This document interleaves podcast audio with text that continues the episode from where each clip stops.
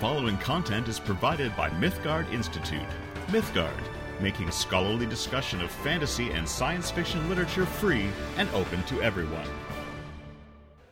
And good evening, everybody. Welcome back to the Mythgard Academy. It's session six on Morgoth's Ring as we continue to kind of. I I know that for some it's it was going to feel like a slog. It feels a little bit to me like a slog in places. Uh, this stuff is. I mean, it's really fascinating stuff, but it's very like it requires very close comparison, not only of the texts that we're reading with the published Silmarillion, but with each other and with ones back in previous volumes. It's um, uh, this section of Morgoth's Ring is not exactly beach reading, you know.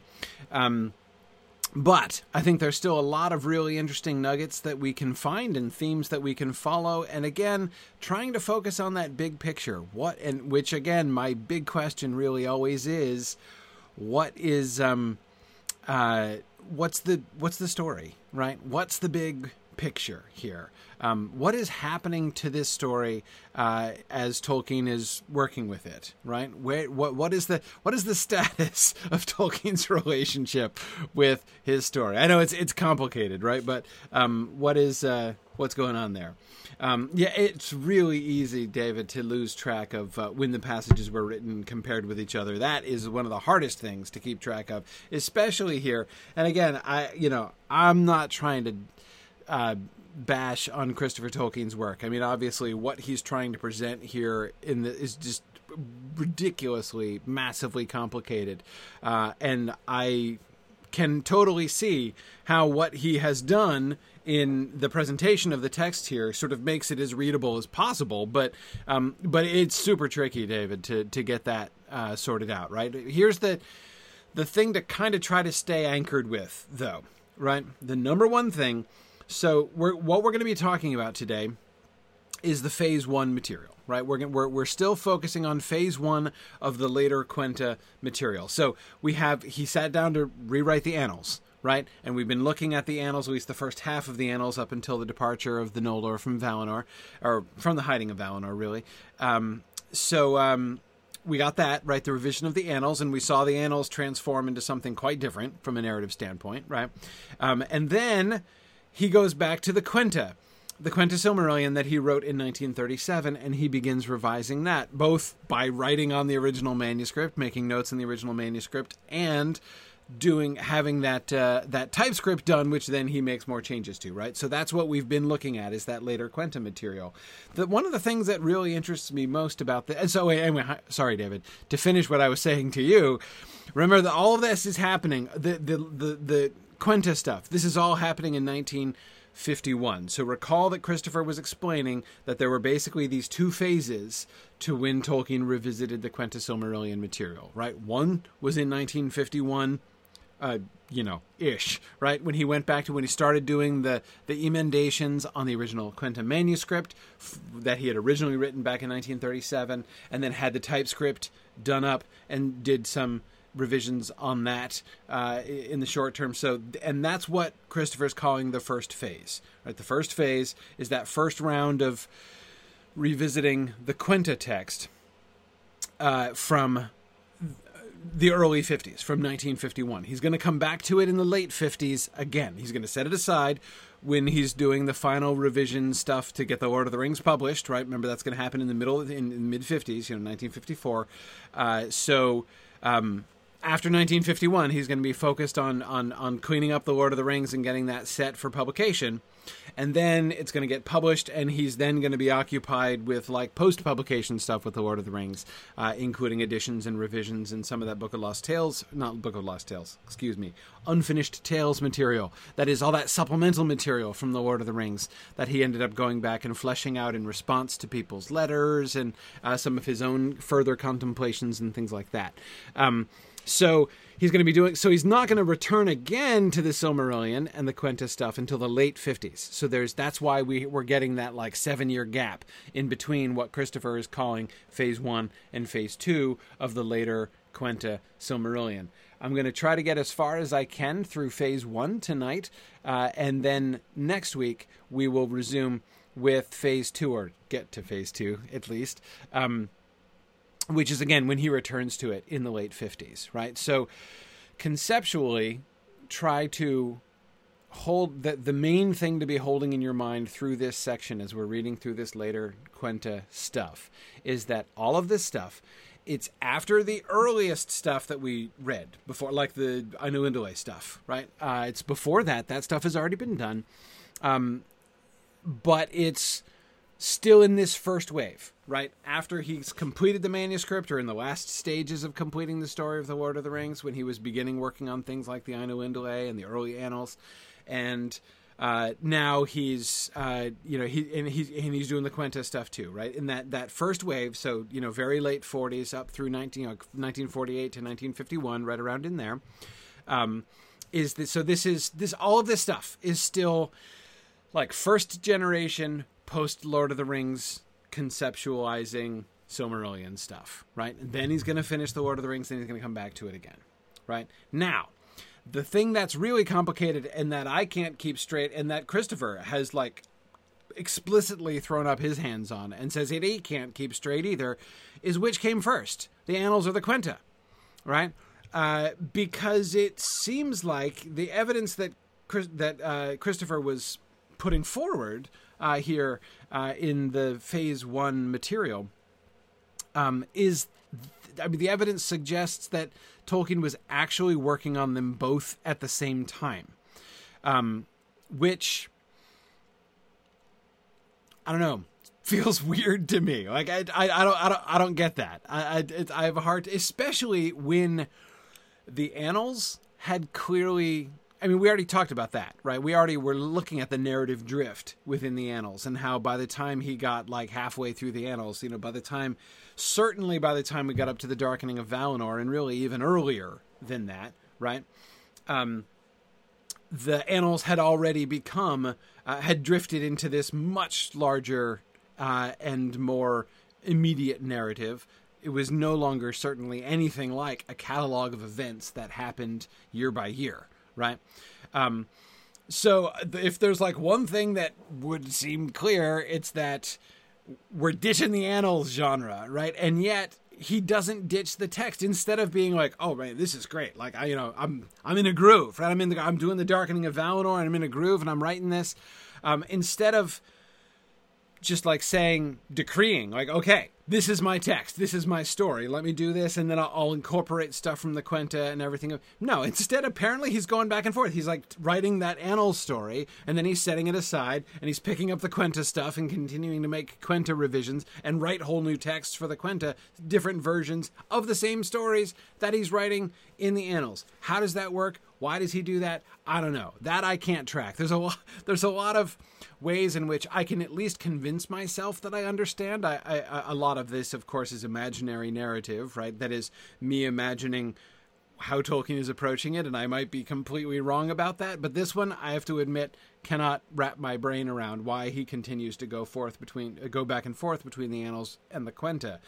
The only I was thinking about that a lot as I was reading through the Phase One material again and, and preparing for class tonight, and I'm not going to explain my whole answer because we should, I hope, be able to see some of it as we're going through. But, um, but it was one of the big questions I was asking myself. Like, like there's got to be a reason why you do that, right? I mean, it's if it were a matter of two totally different narrative styles, right? I mean, if one, if you really were writing a set of annals and then really were writing the Quenta Silmarillion, again, in back in 1937, he was going to include both of those things as separate parts of like the overall Silmarillion package, right?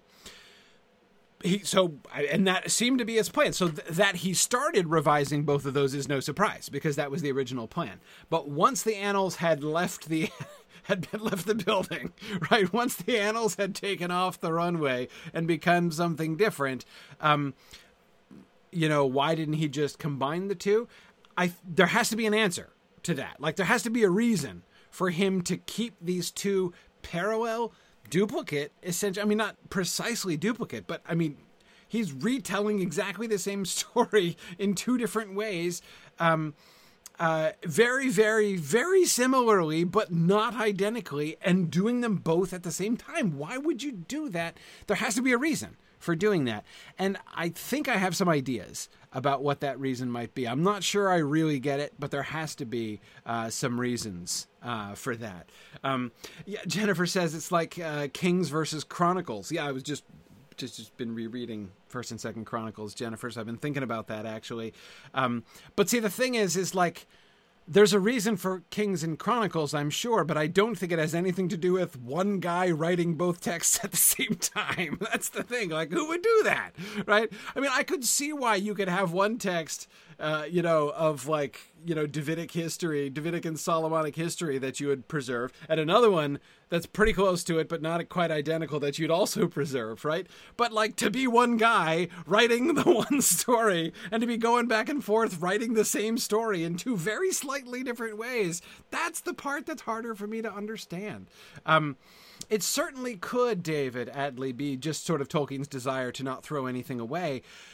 Yeah, except like, what would he even be throwing away? That's my question. Like, eh, I'm not even saying obviously he should scrap one of these and just keep the other. What I'm saying is like, why not combine them? I mean, they're obviously the same story now. They're eh, like, what what's what is it about them that in Tolkien's mind keeps them on separate in separate piles? Even right? Why not do uh, you know, sort of this obvious kind of combination. Um, but anyway, so that, this is the question that was bugging me uh, and that I was thinking about as I was looking through uh, phase one. And I hope that we can. Um, um, we can make some observations uh, about that, and let's see uh, a bunch of really interesting theories popping up uh, that you guys are suggesting. Love those. Let's get some data first, and then we'll then we'll see. I wanted to just kind of establish the question, uh, and uh, and we'll see. N- not all of the passages that I want to talk about relate directly to this, but I think we'll be able to begin to see a pattern emerging. Some of the things, of course, I want to talk about are just individual items of uh, of interest, uh, right? As we see the the, the story. Uh, the story that we're familiar with, or characters that we're familiar with, sort of coming, uh, sort of coming out at certain moments. Um, also, a couple interesting themes that we have seen him wrestling with in both texts, right? That we will be able to track a little bit more of today. All right, so let's uh, let's jump back in. Uh, look at uh, greenness and darkness. So this is uh, right after the uh, destruction of the lamps. Um, well, no, we'll get to the destruction of the lamps, as we'll see. In those days, the dwelling of the Valar was upon an isle in a great lake, in the midst of the Middle Earth that Aule had built. There the light of the lamps mingled, and growth was swiftest and fairest. And behold, in the blending of Illuin and Ormal there came forth greenness, and it was new. And Middle Earth rejoiced, and the Valar praised the name of Yavanna. But Melkor, hearing of these works, and being filled with wrath and envy, returned secretly to Arda out of the darkness, and gathered his strength in the north, and he marred the labors of Yavanna, so that the growth of earth was corrupted, and many monstrous things were born. Then, coming with war against the Valar suddenly, he cast down the lamps, and night returned, and in the fall of the pillars of Ilúin and Ormal, the seas arose, and many lands were drowned. Okay, so uh, this is a story we've now heard many times, right? Um, what I find, what I found really interesting about this this time, is I think this is another example, and we've seen this on a few other occasions, the same kind of thing, um, where uh, you know, in the category of issues that we see Tolkien repeatedly sort of wrestling with or developing, to say it more neutrally, right, um, is the characterization of Melkor, right? The basic facts, like what happened, and and you know, th- there are obviously changes even to the basic outline of things. How many times he comes to Middle Earth and goes away, and that kind of thing. But it's one thing to just have the plot facts to shift around the plot facts, right? It's another thing uh, to really have a clear grasp, um, uh, to really have a clear grasp on the characters, right? Why? I mean, remember back in the Ina Ainulindalë, Christopher was emphasizing how much more complicated, as he revised the Ina Ainulindalë, how much more complicated uh, the trend of Melkor and the Valar's interactions was becoming, right? Um, I, how many times they kicked him out and then he came back and they kicked him out and he came back. Um, and when we were looking at those passages at the time, comparing those later Ainulindalë passages to the earlier Ainulindalë passages, and remember that stuff was back in the uh, a, a, few years back, right in the late 40s, like 1948 ish. So um, when we were looking at that, we were concluding together that that seemed to be primarily the primary theme of the of those changes seemed to be the characterization of Melkor, and I think that we can see the same thing here as well. And Brian, that's exactly the kind of thing that I was thinking of. Brian is recalling the old story of Melkor destroying the lamps back in the Book of Lost Tales, right? And back in the Book of Lost Tales, this is when the destruction of the lamps was something like a great practical joke by Melko at the expense of the rest of the Valar, right? Those of you who have either read the Book of Lost Tales recently enough or uh, have uh, uh, remember the class that we did together will recall that he did that by building the pillars out of ice. Like he was like, "Oh, I'll help you build the pillars," right? But he, unbeknownst to everybody else, made them out of ice so that when the, they lit the lamps and everyone was like, "Yay, the lamps are beautiful!" But then they melted, right? The pillars melted and falled over and crashed, and the lamps were destroyed, and the land was uh, made ruin. And and you know, Melkor like laughed and ran. Um, uh, that's Brian Dimmock's point is Melkor was like at least part trickster back then, and that was definitely an element that we could see. And the destruction of the lamps, the whole ice pillars thing, um, was definitely uh, a kind of a trickster, uh, sort of a Loki-ish element uh, in Melkor uh, at the beginning. Um, I definitely would say that element seems to be almost entirely gone here. Look at the. Uh, the, so Brian, really glad that you were recalling that because I think that that is if we if we can remember if we can hold the Book of Lost Tales version in our heads for a second, we will see I think most keenly the different direction, like how Melkor's character has grown in Tolkien's mind. Right, according to this passage now. Just so for a second, now just focus on this paragraph. Why does Melkor do it? Why does Melkor A return to Middle Earth in order to B destroy the lamps? What motivates him to do it?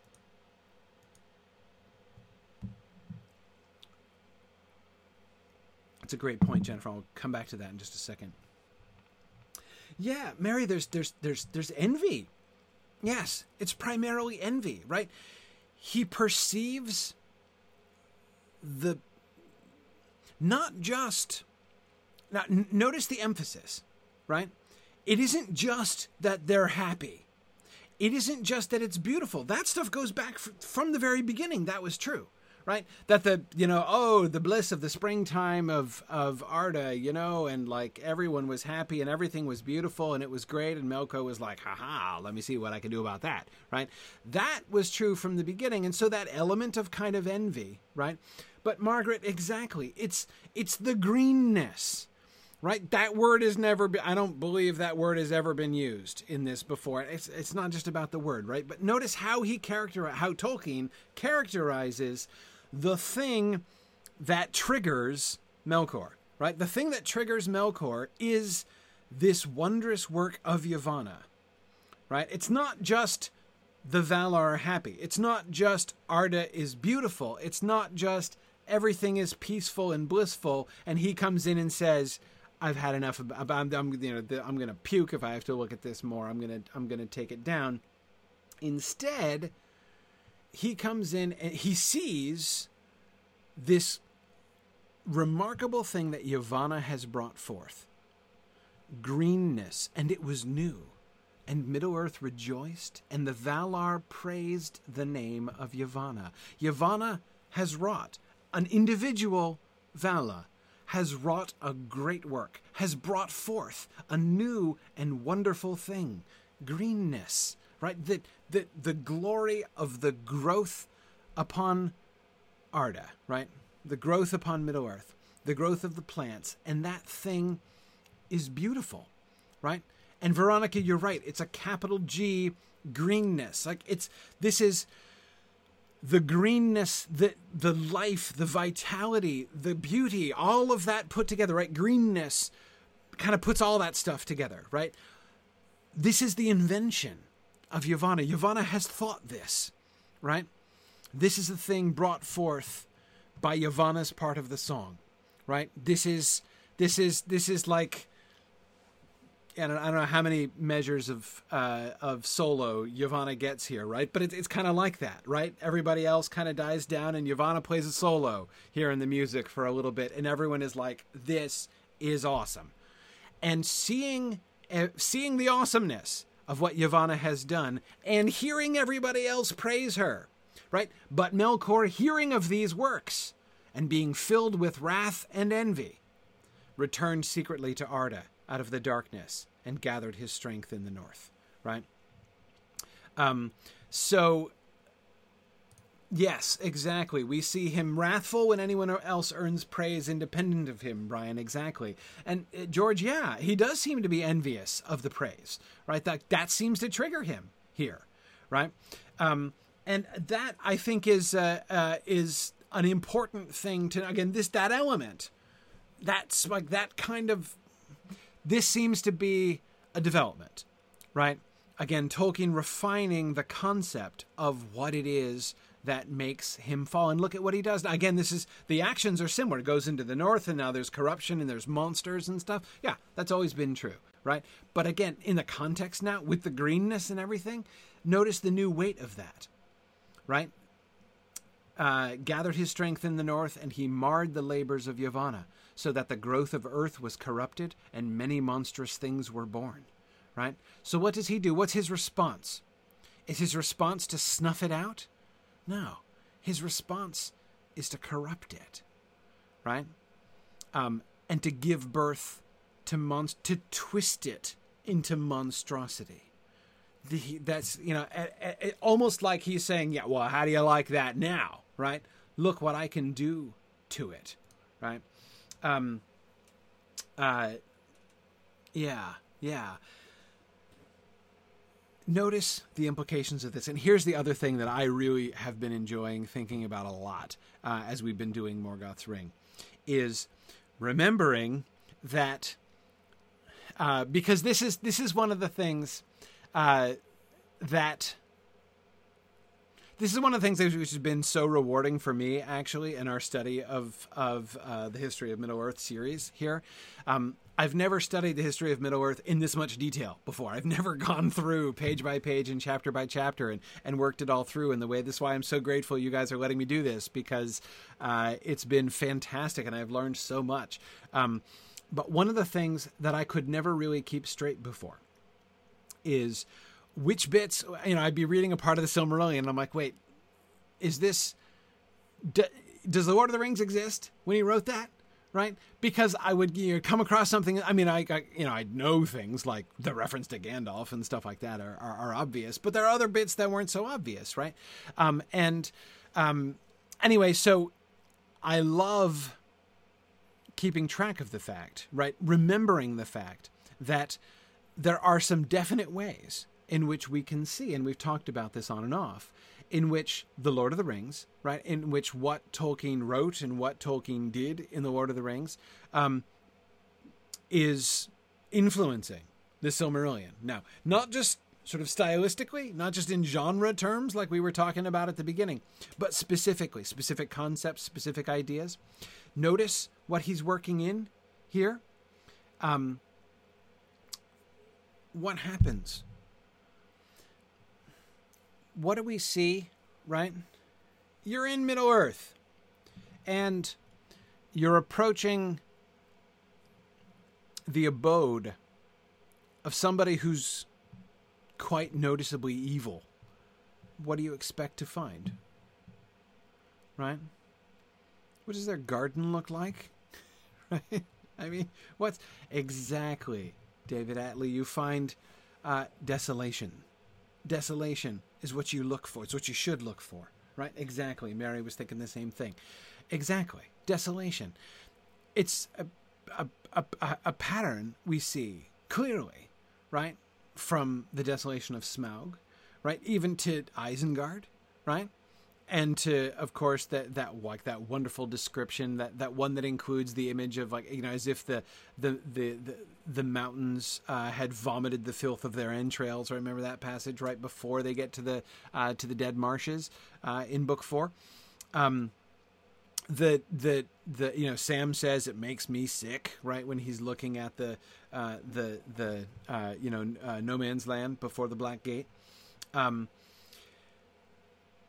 this it's you you can observe it. It's not stated explicitly in the Lord of the Rings, but it is a clearly observable pattern that this is just a side effect of evil, right?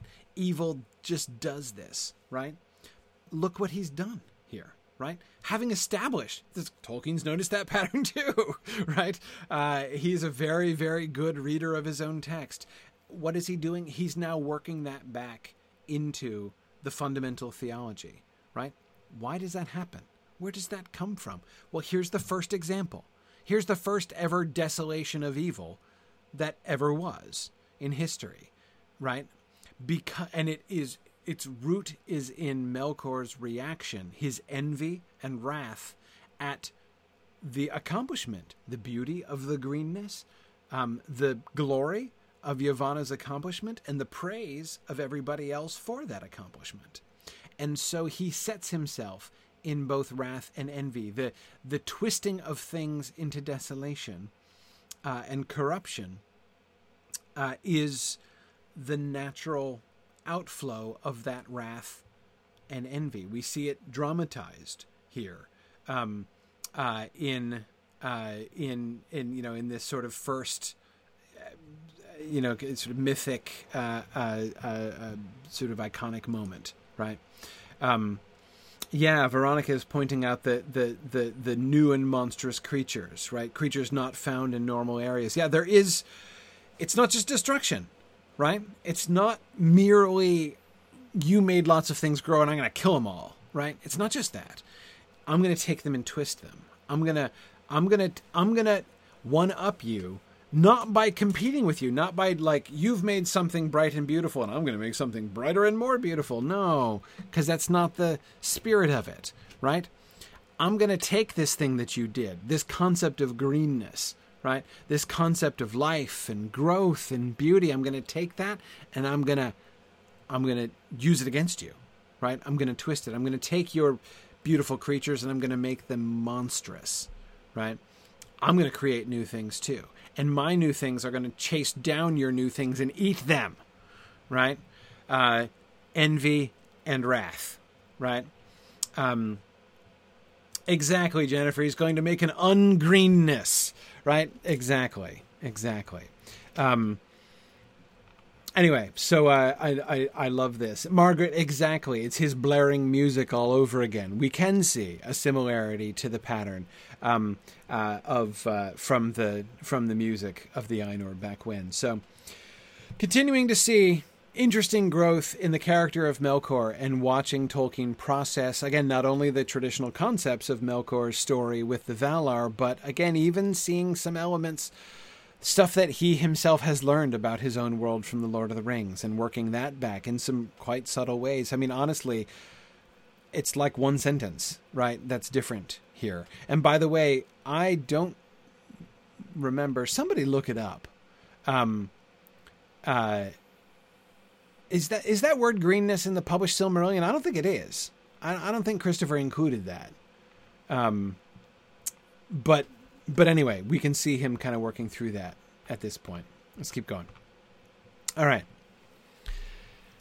But the other Valar seldom came seldom thither, and in the north Melkor built his strength and gathered his demons about him. These were the first made of his creatures.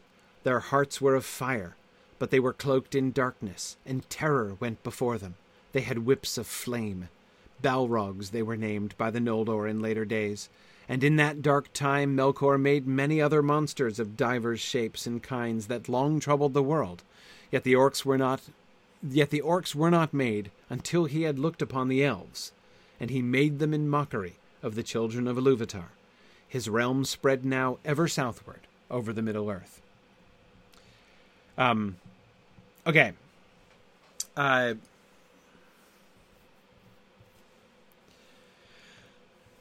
Yeah, Karita, that's a really interesting question. Karita asks, she says, I wonder if Melkor likes hurting Yavanna? Personal? Like, is it personal? Or is it just about self aggrandizing and the cruelty is just incidental? Um,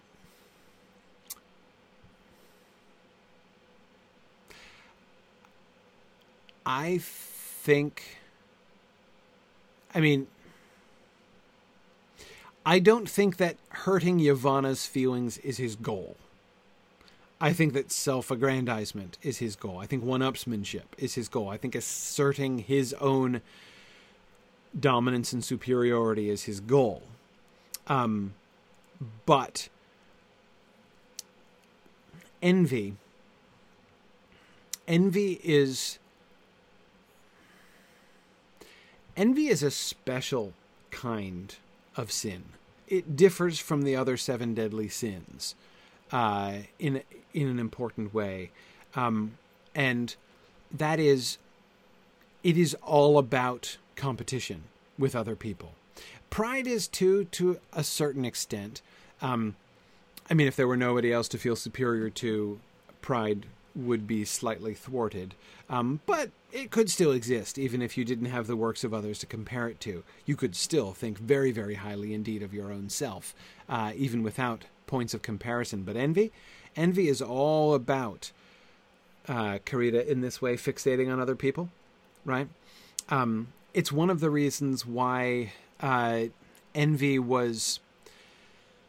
Uh, the object not only of sort of criticism in the Middle Ages, for instance, but scorn, right? I mean, like, it, you might brag about being wrathful or even proud, perhaps, but nobody bragged about being envious, right? And there's something pitiful, something weak about uh, being envious, right? Always looking out the corner of your eye at what other people have and comparing yourself to them and trying to get ahead of them and uh, get what they have and and uh, uh, you know put them in their place and all that kind of thing. Um, by calling it envy, uh, Tolkien is um, uh, attributing that motivation to him, right? Um, but um, yeah, but he um uh he doesn't but I don't think that he thinks that that's his main motivation, right? Um I think in in he would say that he was wrathful, right? Um that you know Yavanna is this like jumped up nobody who's getting all this credit and all this glory in his realm, which he's named unto himself, right?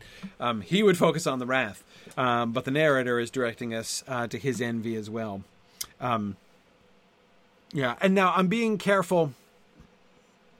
I don't. Want those of you who are talking about his jealousy, I don't want you to think I'm I'm I'm not disagreeing with you. I'm quibbling a little bit because I'm, I'm trying to be careful there. What he's showing here is envy, not jealousy, uh, in the classical sense of these words. And I absolutely would read these words in the in the in the older sense when they're used in the Silmarillion.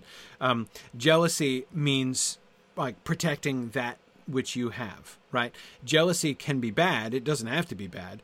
Um, uh, but jealousy can be bad. In my mind, the um, the classic image of jealousy is a child wrapping his arms around a toy and saying mine mine right? That's jealousy. That's not that's you know so envy when you're looking at somebody else and you're and like you see everybody praising the other person and nobody's paying enough attention to you and it just like makes you want to gnaw your tongue and get back at them and bring them down a peg that's not jealousy that's envy. Um, we use the words interchangeably nowadays, but we've lost something by doing that. There's an important distinction there, and we no longer have a word uh, for that. Um, it's one of the reasons why, exactly, uh, as a couple of you are recalling, this is why a lot of people misunderstand Exodus when God says, I, the Lord your God, am a jealous God, and everyone's like, well, that's nothing to be proud of, right? What he's saying is, uh, he's saying to the nation of Israel, I'm not going to share you, right? Don't worship any other gods because I'm jealous. I want you to myself, right? I'm not going to share you with anybody else. Um, uh, we're, we're, we're establishing an exclusive relationship. This is not an open marriage, right? That's what God was saying when he talks about jealousy in that sense. But anyway, okay. Um, uh, okay, good. Thank you. Uh, Sharon and uh, Stephen both were saying they did not find greenness in the published summary. I didn't think so. Uh, so interesting that that line didn't make the cut, but I think it's really, really interesting. Um, uh, okay. Um, good. Oh, excellent. James Liebach has found that there, there's a, a, probably a later revision of it. Um, that there is uh, uh, there is the idea that in the dwelling of the Valar, new made green was yet a marvel in the eyes of the makers. Yeah, yeah, I remember that line from the published Silmarillion. Yeah, so we don't get the the, the noun greenness, and I don't think it's in exa- it's in this context exactly, but that that idea of the glory of Yavanna and the new made green uh, is still, though it doesn't strike, I think, nearly as hard. In that, like, new made green sounds a little bit like a green thing that's recently been made, right? Rather than the concept of greenness, which is itself new and a marvel. Uh, but anyway, um, okay. Sorry, going back from my tangent, and indeed, the reason I wanted to go back from my tangent is because I thought I'd talk about this passage. so, in this passage, as several of you very faithfully started observing before. Um, before I went off the rails talking about greenness and envy and jealousy, um, I, um, I, several of you, of course, were noticing the very, very striking thing about this passage, which is that not only is he clearly manufacturing orcs, right, not corrupting elves here, but he's making he's manufacturing balrogs the Balrogs have the distinction of being the first made of his creatures.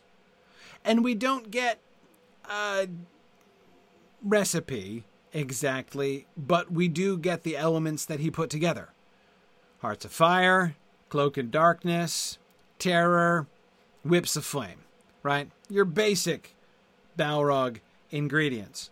Naturally, because that's what the Balrog in the Lord of the Rings looks like, right? So we've got that pretty well set now. Um, the cloak of darkness, which everyone is going to mistake for wings, uh, because of the what has turned out in retrospect to be the unfortunate metaphor of the wings. Um, but uh, uh, so uh, David Urbach, going back to your point at the beginning, um, uh, about the chronology, right, and keeping the chronology straight. We know this is like right around in that like you know 1948 to 1951 window right that this was happening. Um, but again annals versus uh, uh, versus quenta which one comes first really hard to say and he and, the, and he seems to be going back and forth. Um, this issue of course is one of the major issues that we've been tracking at least that i've been certainly very interested in because it's a wonderfully um, well, it's it's a wonderfully interesting test case for the basic question, right? Of what is the impact that the Lord of the Rings has on the Silmarillion? One of them, as we've saw, as we saw from the beginning, was Tolkien having to think through the philosophical and theological implications of the things, making the kind of often whimsical mythology of the earlier legendarium world work consistently, not only internally consistently, but consistent with the Lord of the Rings as well.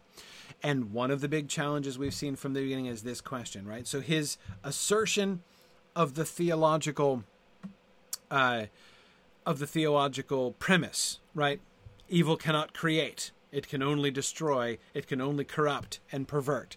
And so, therefore, orcs, which were very explicitly manufactured constructs back in the day, um, uh, that's off the table now. And so the theory about elves being uh, uh, kidnapped, tortured, and perverted uh, into orcs enters at this stage, right? But it is it would be simpler. I would kind of like it. In, in in one sense, I would like it if we knew for a fact that he had made up his mind about that and he had, uh, and therefore, when we see him doing this right? A passage like this where he's talking about the making of orcs instead of the corrupting of elves into orcs. Well, that proves this is an earlier text because we know he had made that. De- there, a, a, point was made when he made that decision. So if he's still talking about making it's before, if it's if he's if he's talking about you know perverting, it comes after, right? It would be awesome to be able to assert that, right? Except we know that that's not true.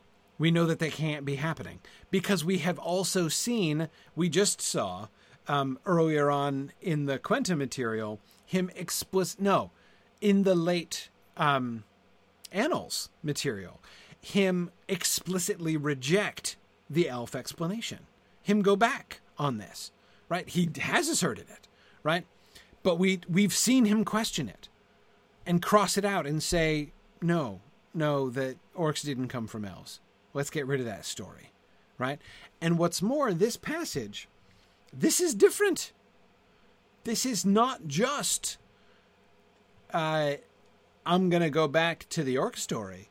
This is, I'm to double down on the making, right? The Balrogs were not manufactured before. I don't think we've ever had the Balrogs manufactured before, did we? Have we ever seen that? I mean, Gothmog, the Lord of Balrogs, was his son in the Book of Lost Tales back when the Valar were having kids, which remember was not so long ago, right? That concept was still in place. Um, so, you know, it was, um, uh, yeah. Brandon says, "Unfortunate wing metaphors" is going to be the name of his next band. Uh, that's good. Um, this sounds like a very significant reassertion, even an upping of the stakes of that. No, no, Melkor can make stuff, right? The orcs are constructs, uh, and and hey, even the Balrogs are constructs, right? Um, Morgoth made them all. Um, remember, I've said before, and I think that um, uh, I mean, n- nothing that we've looked at has uh, uh, convinced me that this is not right. Um, I think that this is one of the biggest conceptual crises of Tolkien's whole later life. Right?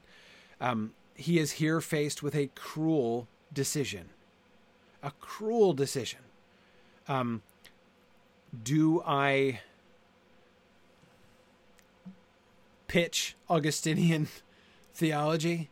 right? This idea that evil does not have a sub, you know, does not have is not a positive thing, but only a negative thing, only a only an absence, only a perversion, only a twisting of that which is good. Um, uh, you know that uh, uh, good is, or evil is to good as darkness is to light. That is, it's not a positive thing. It's only the absence of that thing. Right? There is no. You can't make a flash dark. Right? It's not a thing. Right? It's it's just a place where light isn't.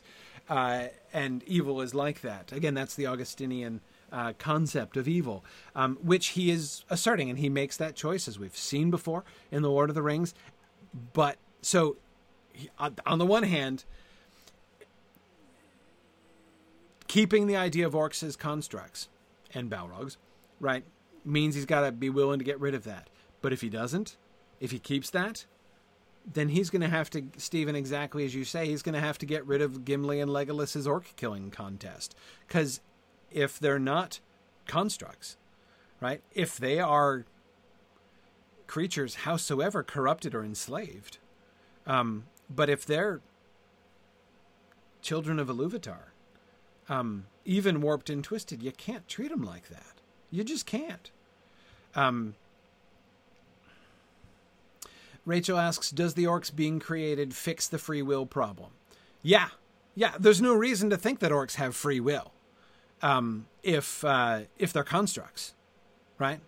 Um, yeah, no, they're just they're programmed for hatred, right? They're they're programmed for uh, uh, uh, for, for, and they can't be reprogrammed, right? You can't redeem them. Um, all you can do is decommission them, right? which is what Gimli and Legolas do uh, with great prejudice and even pleasure, right? Um, and you can see that he doesn't want that to happen. Right? He doesn't want to let that go. Um, because I'm sure he knows the very serious difficulties that it's going to put. Again, and and and the issue here, it's a challenge with, um, uh, it's a challenge with the not just the reconciliation of the Silmarillion text, but the Lord of the Rings itself. He wouldn't just have to revise the Silmarillion; he'd have to rewrite the Lord of the Rings if he's really going to be thorough about this. And keep in mind how uncomfortable that is.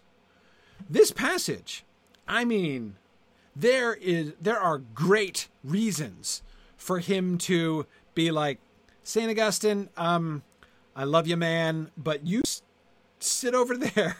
Look look over that way, Saint Augustine. I'm going to go this way and write this story about Melkor making Balrogs and orcs. Uh, because it's 1951. The Lord of the Rings is done. He's sending it out to publishers, right? He does not want to redo that. Think how much he would have to rewrite. It's not just passages, right? I mean, it is part of the weave of the story. Orcs and the attitude towards orcs. I mean, that, wow, that is a retcon job, right? I mean, yeah, yeah.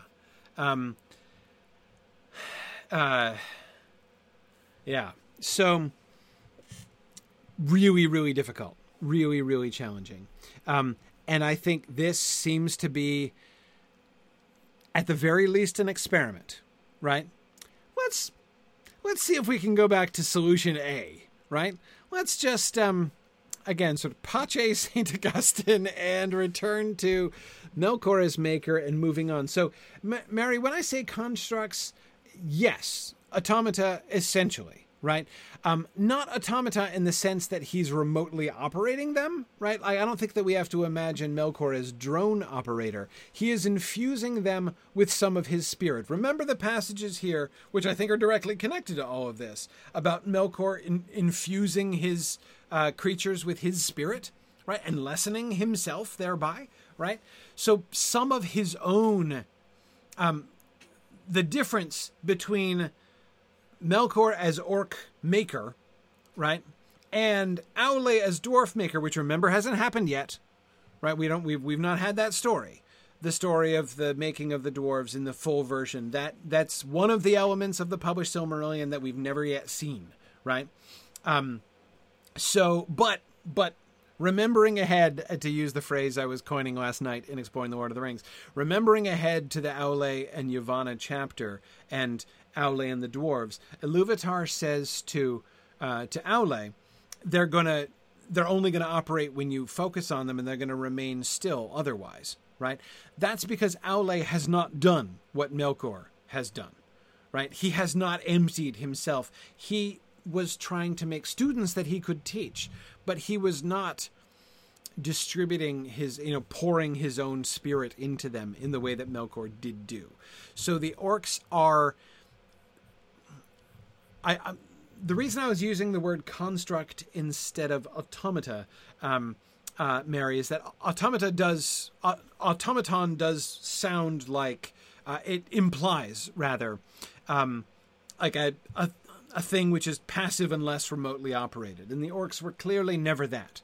Right? They're not that, but they are constructs in the sense that they are they're built, not born. Right? Um, he puts them together so they're they're they're more like golems or they're more like uh, robots uh, almost. But again, they're not robots either because their programming is not it's not a physical programming; it's a spiritual programming. Um, if anything, what they're like is like the Ring of Power, a bitty version, right? They are like one one millionth of the Ring of Power. Um, just as Sauron poured a big percentage of his own native spirit and power into the ring, so Sauron, sorry, sorry, so Melkor poured a bunch of his spirit into the race of the orcs, right? All collectively. Um, anyway, okay. So, uh, yeah, yeah. Um, James says, "Can you have half orcs if they're constructs?" An excellent question, James. I have to say, yeah, because I I have no doubt. Okay, listen to me. Why not? Maybe I should. But uh, all right, James, let me go on and finish the sentence I was just about to rattle off without thought. Um, I was going to say I have no doubt that the orcs uh, reproduce sexually. Um, that they're they're self generating. You don't have to just manufacture new orcs. There's you know I don't think that he Melkor necessarily is maintaining a continual orc assembly line uh, in Angband, but maybe I should doubt that. In fact, um, what evidence do I have of that? I'm not really sure exactly. Um, uh, I'm not really sure. Um, and James, actually, I think perhaps the reason I'm so quick to say that is I am remembering half orcs, right? If you've got half orcs, um, that is something which could conceivably be done in a laboratory. And there's nothing in Treebeard's statement about the mingling of orcs and men that absolutely rules out a manufacturing kind of uh, uh, laboratory process, right? It's possible. That would be consistent with Treebeard's words about that. Um, but so would forcible crossbreeding uh, of two genetically compatible species. Um, uh, yeah. Uh, Tomas says uh, if they're half orc, the question is what is the other half? Are we sure it's men? Yeah, Treebeard does say that explicitly, mingling the races of, of orcs and men. Um, now, Treebeard could be wrong, right? But uh, uh probably not. Um, uh, yeah, yeah.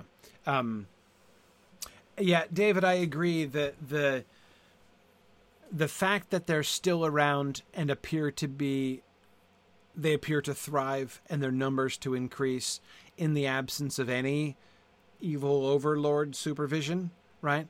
Um, the goblins of the Misty Mountains being an excellent example. Is it conceivably possible that you know Sauron in, in Dol Guldur has like uh, you know cranked up the orc factory again uh, and is churning out new orcs, some of which are you know going back up into the Misty Mountains? Yeah, that's possible, but no, I don't think that that's what's happening at all. I think um, it seems very very likely based on the continuation of the orcs uh, and their uh, spreading that they reproduce sexually. Um, so you just have to, if we're going to go with this, right, or if Tolkien's going to go with this, um, he's going to have a go at the Morgoth making things and uh, hoping St. Augustine doesn't notice, then he has to, he he's going all the way with it, right? And saying that you know orcs are still not they don't have free will.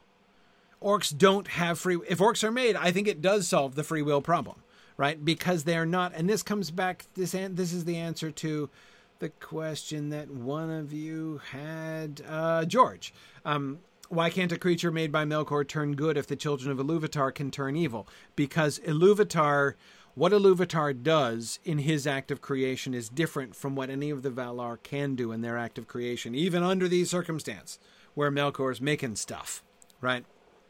Um, and this again, we can still hear that in the later uh, concept, right? Of the with the the Aule and Yavanna stuff with the dwarves, um, that Iluvatar is basically you know says like I, I can create new souls, right? New cre- creatures that are entirely new and have free will of their own, and who are able to contribute to the music and the formation of creation like the Valar did as he brought them forth as well, right? Um, uh, but none of the Valar can do that. So even this, even if we're going to say, yeah, no, it's fine, Melkor can make stuff, uh, this still doesn't change that fundamental fact, George. I would say he doesn't have the uh, uh, the imperishable flame. Melkor doesn't. He wanted it, but he doesn't have it. Right? He cannot make creatures with free will. He can make constructs and he can put his own spirit in them. He can make them live and he can make them survive and breed and move and go on um, and continue to perform his will and enact his will because a bit of his will is in each one of them, right? But it doesn't have free will. It can't choose. Thus, an, an orc, a constructed orc in this way, um, cannot be cannot have a moral crisis, right? It just can't. It won't. It would. Yeah, Jennifer. It's another way to think about it. They would not have their own spirit, right? To use the uh, the words which he hasn't developed yet, but he will. Um, uh, the Fea and the Hroa, the spirit and the body, right, which combine in in all of the incarnate races, right?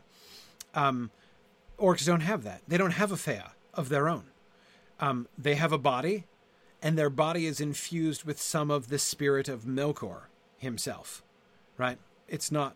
They don't have their own spirits. Um, yeah, yeah. But Kevin, this is more substantial than what Aule did with the dwarves until Iluvatar adopted them. Absolutely, yeah.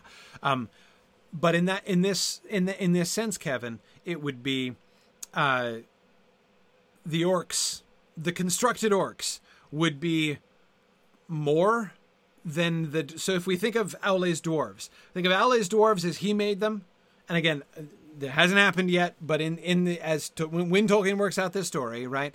Um, we've got the the the the the automata dwarf dwarves that um, Aule first makes, and then we've got the you know stepchildren of Iluvatar right after Iluvatar's adoption, right? And the orcs are kind of in the middle. They're more than the dwarves as Aule first made them, but they're lesser than the dwarves as Iluvatar makes them, because Iluvatar has the power and does in fact make the choice to gift them with spirits of their own from him, right?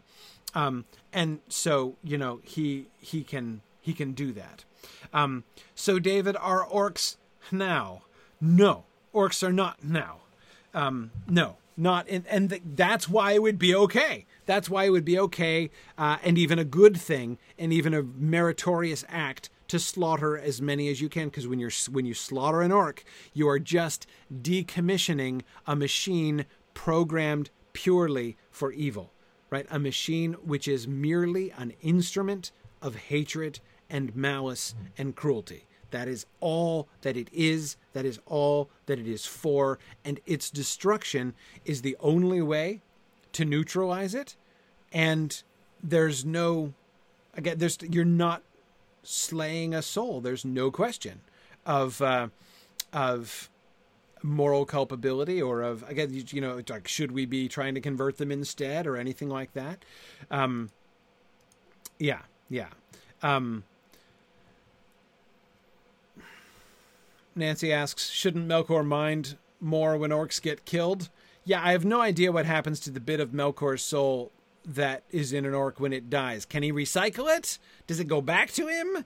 Uh, you know, I don't know. Where does the uh, the that spirit seems to be pro uh, uh, reproducible, right? I mean, if they're able to sexually reproduce and uh, and thrive, then then that that same spirit is. I'm not saying it's not without problems, right? There are issues here, right? And the questions that you guys are asking are are getting exactly to those. Karina, great question, right? If orcs don't have souls, what about half orcs? I know, right? They have half a soul, so it's okay, right? So all you have to do, if you mortally wound a half orc, right, you're okay. But I mean, yeah, um, Karina, exactly as you say, this is a real ethical pickle, right? No question. Um, uh, uh, yeah, yeah.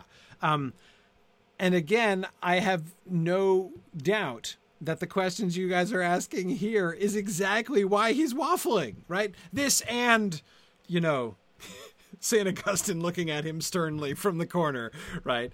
Uh, is is uh, I, I, am sure another reason why he's uh, uh why he's doing that. I'm joking about Saint Augustine. Um, which is fun, by the way, and and of course I hope everyone understands that I, I whenever I joke with Saint Augustine, I do it affectionately. Um, but um, anyway, he um, I'm joking about Saint Augustine, but when I when I'm making my jokes about Saint Augustine, of course, what I am talking about is Tolkien's very clear desire to have Middle Earth consistent with fundament. You know, it, it, it, he called it a fundamentally Catholic work, um, and I do not believe that that was window dressing. Tolkien meant it when he said that, right? And this is one of the things that he. You know, there are a couple points on which true Saint Augustine is was unlikely personally to call him to task for this point, um, except possibly post 1973. But um, uh, but he did have exchanges by letter and things with priests who were like, um, you know, tell me again about how death is a gift, right? How does that how does that work exactly? Isn't death a curse and the consequence of sin? Um, so you know, there are a couple issues, right? There are a couple issues, and but this is not just a question of like, oh, I'm going to get in trouble, or like, oh, I better do this right. No, like I, he, there were a few places, as we can see, where his desire for consistency and that consistency that he wanted to build was also in part fundamental theological consistency uh, with Catholicism as well um, was at war with some of the fundamental mythic concepts of his world, right? Um, and this is clearly the biggest one. But again, what I find most fascinating about this passage is the way that we see him. Um, I don't know the date of this passage. I don't know if this came before or after he wrote the stuff about uh, the elves, you know, being brought in and um, um, uh, and uh, corrupted. I, I don't know if he wrote this before or after, but I would not be surprised by either one. If this was an early thing that he turned away from, I could easily believe that. If this is him coming back to this after he rejected it explicitly, right, in the margin of the annals, I could easily believe that too, right?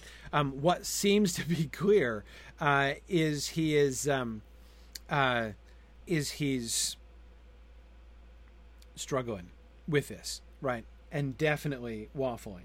Um, uh, okay.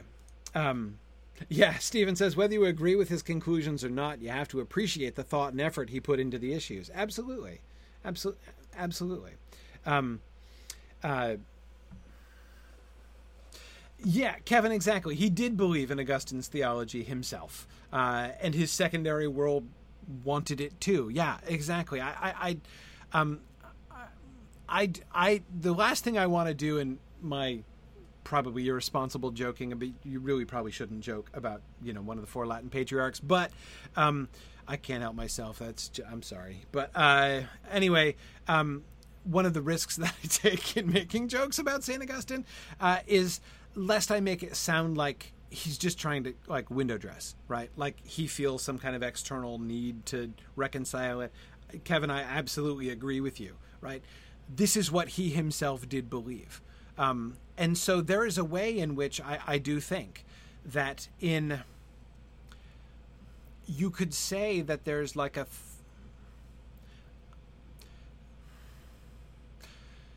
one thing that we could say in theory when we're comparing what he's doing here in like 1950 1951 with what he did back in 1918 to 1920 right in the book of lost tales period we look at that early stuff and we look at this stuff. One way that you could characterize that is to say that his story is growing up, right? It was young, it was whimsical, right? It was immature. Um, it was not really fully formed. It didn't really hold together. It didn't really care if it didn't hold together. That wasn't what it was trying to do. Um, but it's growing up in a different way as well, right? Um, there is a sense in which I've the metaphor I've often used uh, in the context of of our discussions here in the Mythgard Academy um, of when he decided to join the Lord of the Rings world and the Silmarillion world together was you know, so t- he he had that firewall up right between the Hobbit story and his legendarium, and he took down the firewall um, at that point when writing the Lord of the Rings. Um, but I think and you know kevin again speaking back to your point about his own personal theological beliefs i think that once the firewalls came down that had other implications right this no longer this became the combination of this huge story, the, his magnum opus, right, that he's writing in the middle of you know middle of his life. Remember, he started writing the Lord of the Rings when he was 46. That's when he started writing it, right? And now it's 1951. He is 59 years old in 1951. Um, so we're not even talking about the middle of his life now, right? He is in the later stages of his life. And he has written his magnum opus. And what what's more, at the same time, while writing his magnum opus, this story, which is the greatest, largest, fullest story he's ever written, um, he's also decided to merge it with practically everything else he's ever written in his whole life. So, Kevin, it makes some sense, doesn't it? That he wants all the firewalls to come down, right? He wants that to be an expression of what he believes, right? Of his own, um, of his own world as well, right? Like you know, so um, it was one thing to kind of toy with fairy traditions and toy with Norse mythology and and throw these things out and have fun with these stories back in the teens and 20s, right? But it seems like it feels different now, right? And that I think is um, um, one of the one of the things that we uh, that we can see happening here, perhaps there's some pretty grandiose conclusions to be drawing from this passage, but uh, but uh, good discussion. Yeah, Nancy, I do agree with you. I, I, I agree that Saint Augustine can take the teasing. Um, I might be wrong, but I kind of get the impression that he might not hate it. I don't know. Like I I I've got to say that Saint Augustine always kind of seemed to me like the most fun-loving of all of the Latin patriarchs. But then again, like when you're put in a category with Saint Jerome, it's hard not to look like one of the most fun-loving, right? It's a pretty low bar to clear uh, when, it, when, it, comes to it. But oh, good old Saint Jerome. Um, anyway, okay. Um, let's, let's, keep going before I get into more trouble. Um, all right. Um, the actual text of LQ2, that is the later text, my father amended at this time, very hastily, to read These were the Ealar, spirits, who first adhered to him in the days of his splendor, and became most like him in his corruption. Their hearts were of fire, but they were cloaked in darkness, and terror went before them. They had whips of flame. Balrogs they were named by the Noldor in later days, and in that dark time Melkor bred many other monsters of divers shapes and kinds that long troubled the world, and his realm spread now ever southward over the Middle Earth. But the orcs, mockeries, and perversions of the children of Eru did not appear until after the awakening of the elves. So this is a, a later version of this passage, right? Um, but again, amended at this time, so we can see him waffling pretty hard, right? Here we have, let's no no no no wait, no manufactured Balrogs, right? We're going back, um, um, we're going back uh, uh, to, um, uh, we're we're going back to the Balrogs are born, not made, right? Um, these are some of the spirit. The Balrogs were there; they were part of the song. They were part of the the brash uh, braying chorus uh, alongside Melkor in the uh, in the music of the Ainur. Um, but notice, do you notice? Eh, you know, I don't want to read anything into it because it's consistent with both possibilities. But notice how ambivalent that last sentence is. The orcs, mockeries, and perversions of the children of Eru did not appear until after the awakening of the elves. That sentence would be perfectly consistent with either version right? Either the manufactured or the corrupted orcs. Um, it depends on where you whether you lay the stress more heavily on mockery or perversion, right? If it's a mockery, if it's constructed in mockery of the elves, right? Oh yeah, I see your elves, right? I'm gonna make my own little here. I got your elves right here, right? That like uh, orcs are to elves as th- the desolation was to the greenness, right? Is basically the the mockery issue, right? Um, or are they perversions, like literally perversions of the children of Eru? that would be consistent with both. Um, uh, yeah, yeah. Um, so yeah, he um, really divided on this subject. Okay. Of all of the passages in phase one, like in, in, in, the entirety of what Christopher gave us there for phase one of the revisions of the Quenta, this is the passage that made my mouth drop open more than any other. At the last, therefore, the Valar summoned the Quendi to Valinor, there to be gathered at the knees of the gods in the light of the blessed trees forever. And Mandos, who had spoken not at all in the debate, broke silence and said, So it is doomed. For of this summons came many woes that after befell. Yet those who hold that the Valar erred, thinking rather of the bliss of Valinor than of the earth, and seeking to wrest the will of Iluvatar to their own pleasure, speak with the tongues of Melkor. Whoa! Whoa! The tongues of Melkor! Right?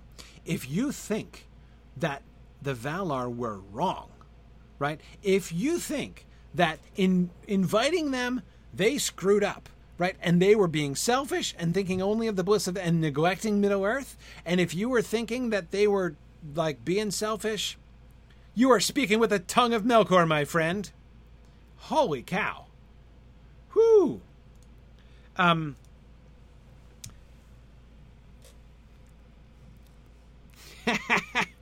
Both David Atlee and Nancy at the same time were like, uh I guess Silm Film is kind of in trouble. Yeah? Yeah. You know, what else is in trouble? The Book of Lost Tales is also in trouble. This is a massive reversal the narrator in this parallel passage in the Book of Lost Tales explicitly says those things. Explicitly. Um, I mean, I'm reading this and I'm like, wow, like this is not just a reversal. This, this is like, um, you know, someone doth protest too much. I think here, right? Um, I um and of course the thing that I couldn't help but think of is the frame. Right? Quoth whom, I wonder. We don't get a quoth after that sentence, but somebody's quoting there, right? Okay, come on now. Ælfwine? Pengolodh? Or Rumil? Who is passing judgment? Who is the one who is saying, if you think the Valar made the wrong call, shame on you? Because that's an editorial comment, right? I mean, a purely editorial comment. Those who hold this speak with the tongues of Melkor. Okay. Thank you. Is that Rumil? Is that Pengolodh? Is that Ælfwine? We don't. We're not told. We're not told. Um,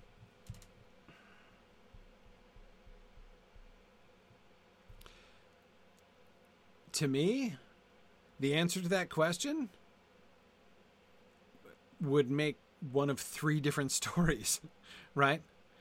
If Ælfwine, if this is from Ælfwine, right? If there's an implicit quoth Ælfwine at the end of this, then I can I can understand that, right?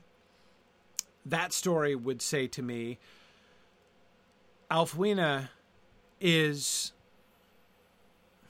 perceived when Pengolodh told him the story, Ælfwine perceives that the Valar are open to criticism on this point. But he, Ælfwine, being very impressed by what Pengolodh has conveyed to him about the glory, holiness, and majesty of the Valar, wants to step in and make sure that his readers, Ælfwine's readers, the Anglo Saxons reading this text, don't make that mistake, right? Um, I know it might sound like this, folks, but but you had to be there, right? If you were there and you heard Pengolodh tell you this, and you would never think this of the Valar, right? That is to me what um, uh, what that story would be if that's Ælfwine. It could be Penglod, right? It could be Pengolodh. Um, uh, James, I agree. It seems a little overly certain for Ælfwine.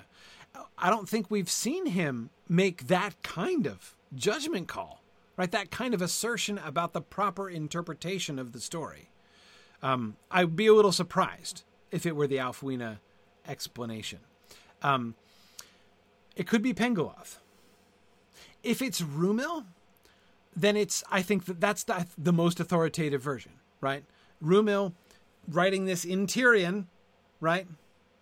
With like I don't know, like circulating the draft of it among the Valar themselves, right? Uh, you know, uh, if he's going to say that, that is an expression of very great conviction on the part of the elves who are in Valinor, right? But Pengolodh, as a former exile, Pengolodh, the survivor of Gondolin, right, is gonna have a different point of view on the judgment of the Valar, right? And specifically on the judgment of whether or not the elves should have left Middle Earth, right? Um, now, I agree that the really interesting question here, um, uh, Matt, is do I think that Tolkien is waffling? Or is this just like a narrative, like a narrative frame play here? Um, it's possible that Tolkien was waffling. I doubt it. I doubt it. I doubt it.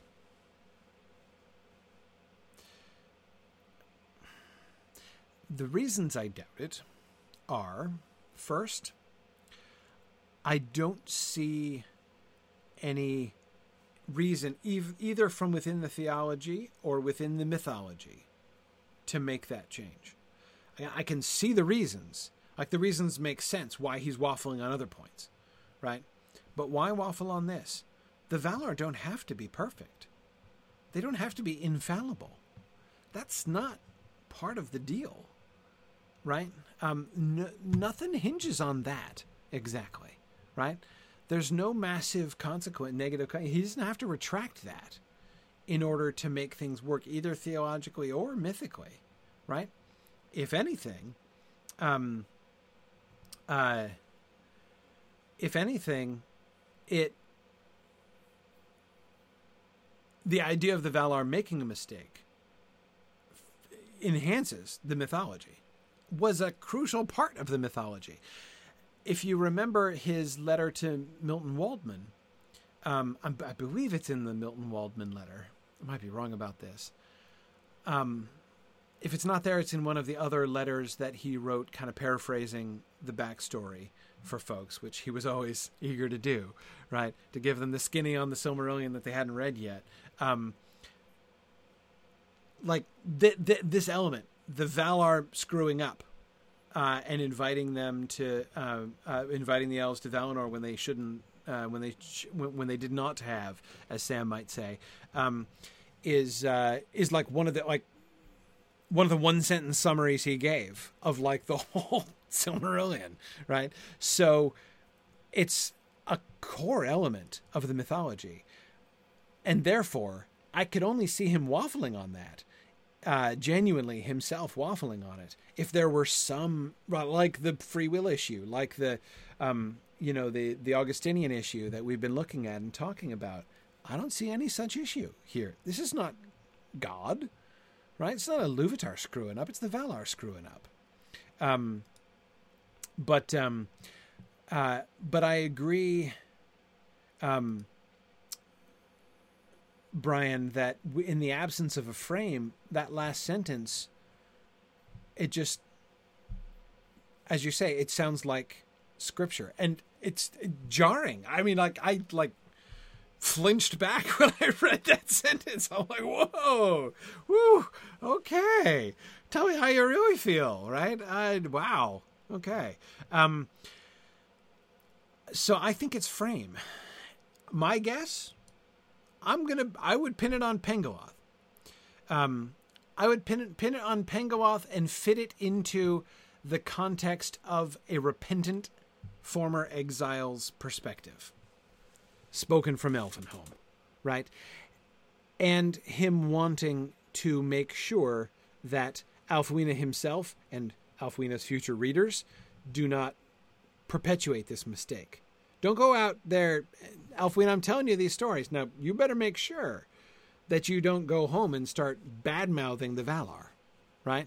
That will never do. Um, so let's not do that. So let me make this perfectly clear. Tongue of Melkor. Are, are we, do we have an understanding about this? I, I can see Pengolodh doing that, right? The one way in which it does fit with how the the Silmarillion is shifting is the shifting towards a greater reverence and seriousness in the treatment of the Valar all the way through. Right? They're never objects of fun anymore. We don't laugh at the Valar. Maybe at Tulkas a little bit, right? He's of no avail as a counselor. That's kind of funny every time. But um, but really, by and large, um, uh, even him being really tuckered out and taking a nice nap after his wedding is kind of funny. But um, but again, by and large, they're not objects of fun anymore. So it's kind of part of that shift in a way. Um, but um, uh, exactly, George. You laugh with Tulkas. Don't laugh at Tulkas. I I agree. Uh, that would be foolish, foolish to do certainly. Um, but uh, yeah, yeah. Um, Yeah, you're right, David Urbach. Uh, no Valar was assigned humor uh, as their trait. It's true. Um, but um, anyway, okay. We can sort of move on from this. Uh, but um, but as I say, I certainly found that very striking. Uh, and we know that sentence, the tongues of Melkor business, is not going to uh, make it to the published Silmarillion. Right? He's not gonna he, he he's not gonna land there. Um, I don't want to spend a whole lot of time with this. I just love this passage. Um, as he's going through and revising the Quenta, looking back over the Quenta Silmarillion, Tolkien thinks to himself, I know what is missing, right? I know what will make this work the most compelling and unforgettable work that anyone has ever read. There aren't enough names, right? We need more names, longer catalogs. That's that's what it was missing. Um, other names in song and tale are given to these peoples. The Vanyar are the blessed elves, and the spear elves, the elves of the air, the friends of the gods, the holy elves, and the immortal, and the children of Ingwe. They are the fair folk and the white. The Noldor are the wise, and the golden, the valiant, the sword elves, the elves of the earth, the foes of Melkor, the skilled of hand, the jewel wrights, the companions of men, the followers of Finwë. The Teleri are the foam riders, the singers of the shore, the free and the swift, and the arrow elves. They are the elves of the sea, the shipwrights, the swan herds, the gatherers of pearl, the blue elves, the people of Olwe. The Nandor are the host of Dan, the wood elves, the wanderers, the axe elves, the green elves and the brown, the hidden people. And those that come at last to Ossiriand are the elves of the seven rivers, the singers unseen, the kingless, the weaponless, and the lost folk. For they are now no more. The Sindar are the Lemberi, the lingerers. They are the friends of Osse, the elves of the twilight, the Silvern, the enchanters, the wards of Melian, the kindred of Luthien, the people of Elwë, quoth Pengolodh. All right, so there we go. Glad we got that sorted out. Um, uh, I um, yeah, Brian says, if only my publishers had seen all these names back in 1937, yeah, they would never have been able to resist, would they? Absolutely, absolutely. Um, uh, David Adley says, no passage was ever more justly cut. yeah, fair enough. Fair enough. Um, uh, here's what I like about this. We don't, we don't have to spend a lot of time talking about this. I couldn't forbear to to to quote it because I think it's delightful uh, in its way. Um, but here's the fun thing, right? Um, this is a very rich passage. Uh, not not perhaps for your casual first time Silmarillion reader, um, but if you're trying to capture like what do the different kindreds of elves mean to Tolkien? What are they about? What are they like? Right? Um, the the sheer quantity of data that he is giving in this passage is extremely useful. Right? All of these points from which we can begin to sort of build and kind of triangulate. Right? what is the essence of like Vanyar right? And Noldorotide. Nol Noldority. Yeah, yeah. Um, and Teleritude, right? What is the uh, what what is um what are these elves really about? This passage would be a great one, right? To say uh, because it gives you when you add up all of these things, when you consider these these names and concepts as individual data points, right? And then you think about what is the pattern here? What are the, um, you know, what is the composite picture that all of these images, labels, uh, names, and epithets all bring together? Um, I, um, um, I think it creates a really, a really fascinating picture, right? And, and gives us, in some sense, more about the different elf kindreds than we get almost anywhere else. So, um, I just wanted to kind of commend it for that reason. Uh, but um, uh, I don't have too much else to say about it right now. Um, yeah, yeah. Um, David, I agree. Any several of these epithets or names taken individually would be quite inscrutable, right? I mean, uh, David, cite some of the examples that you gave, if you just out of nowhere, right, in a random passage said, and then they met some people of the axe elves. what does that mean? Why are they axe elves? Right? That could give you not just perhaps a mistaken impression of uh, of the the elves of Ossiriand, right? Because it's the elves of Ossiriand, right? It's the Nandor? Yeah. Yeah, the Nandor, who are the Axe Elves, right?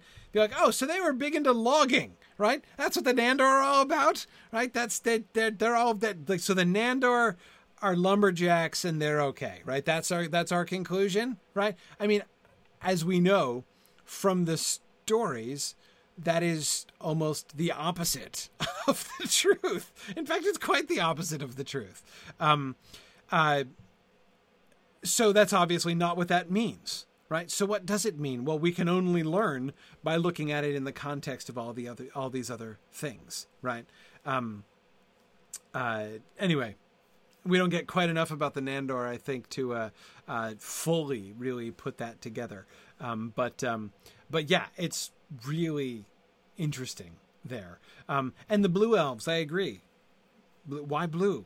What does that tell us about them, right? Um, about the the Teleri that they're called the Blue Elves. Again, but when we put it together with Elves of the Sea, um, uh, Singers of the Shore, the Free, the Swift, the Arrow Elves, and I agree, the Singers, the Singers of the Shore. Who was somebody was talking about that? Yeah, Nancy. Uh, he's that. That's him pulling out the old. Does anyone else re- re- remember the old name? Right, uh, that he's bringing out there that he he's he's he put in his drawer, right? But it's the Shoreland Pipers. Yeah, the Solosimpi. That was the original name of the Teleri, and the Vanyar were originally called the Teleri, and the Teleri were called the Solosimpi, the Shoreland Pipers. Um, so there they are, singers of the shore. They don't pipe anymore, but they're still singing uh, on the shore. Um, so uh, so yeah, we're, we're we're you know he he he he's not lost. He doesn't call him that anymore, but he still thinks of him that way, right? Um, yeah, very good, very good. Um, yeah. Okay. Anyway, sorry. I just wanted to kind of point out that passage because it's a really fun example.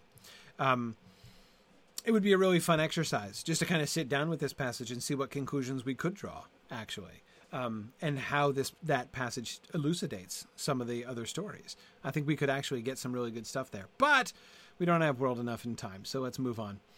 Um, because here we are beginning to get at, and just in time, as we're almost out of time, um, uh, to one of these larger points that I was pointing to earlier on um, when I was talking about why on earth is he still doing the Quenta and the Annals separately.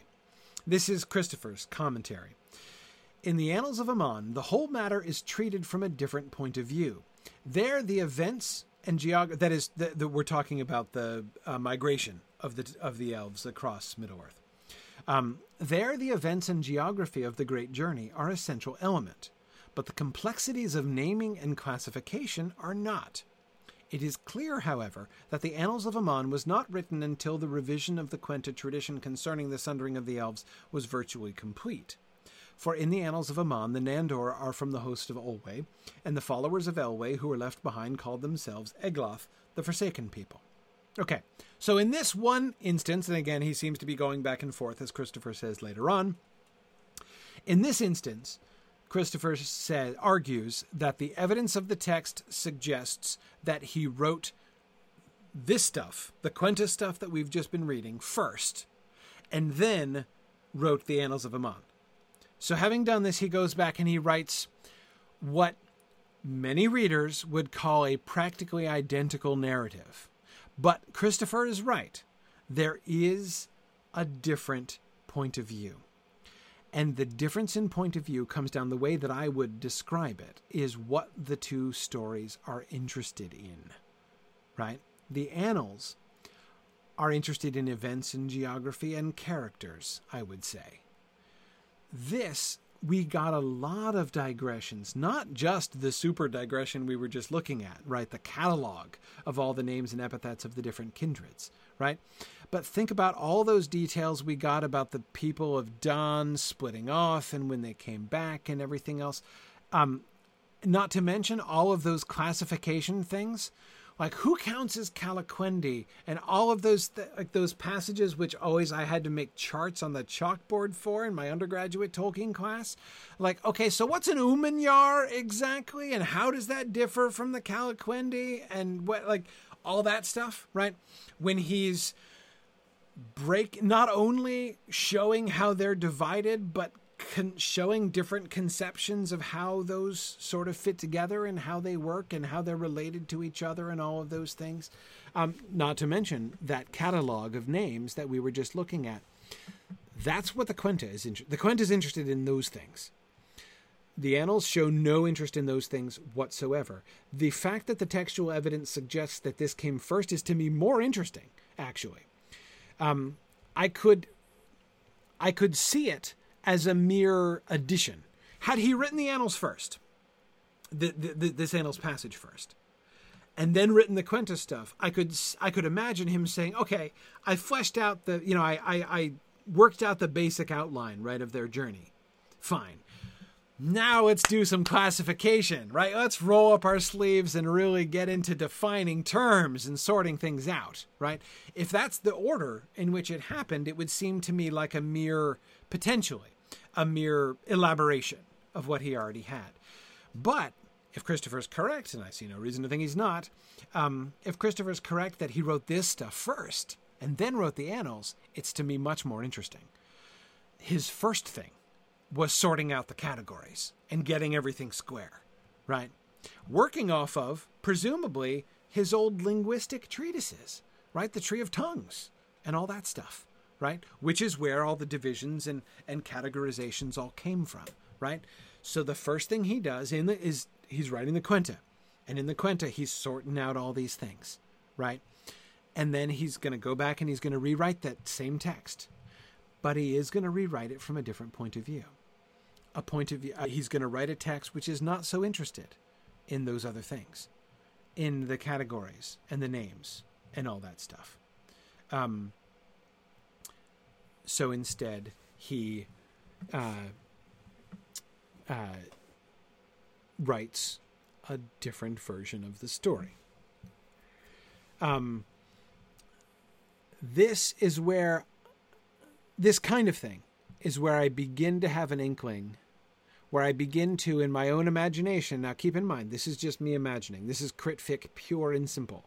That is me making up a story about how the text was written. And we know what C.S. Lewis says about those stories. They are almost always wrong. So please take what I'm saying here with a grain of salt. This is my conclusion based on what we can see in the text, but I have no way of knowing that this was true. However, with that with that uh, disclaimer, I will go on to give my conclusion, which is this gives me something to latch onto as some way of understanding why he's going back and forth and keeping these two texts going at the same time, because it's not. They're no longer really different genres, right? That's gone. He's left the annals, but when the annals were annals, they were different genres, right? But let's think back a second. Think back to the 1937 Silmarillion material, the first version of the Annals, and the you know the 1937 version of the Quenta.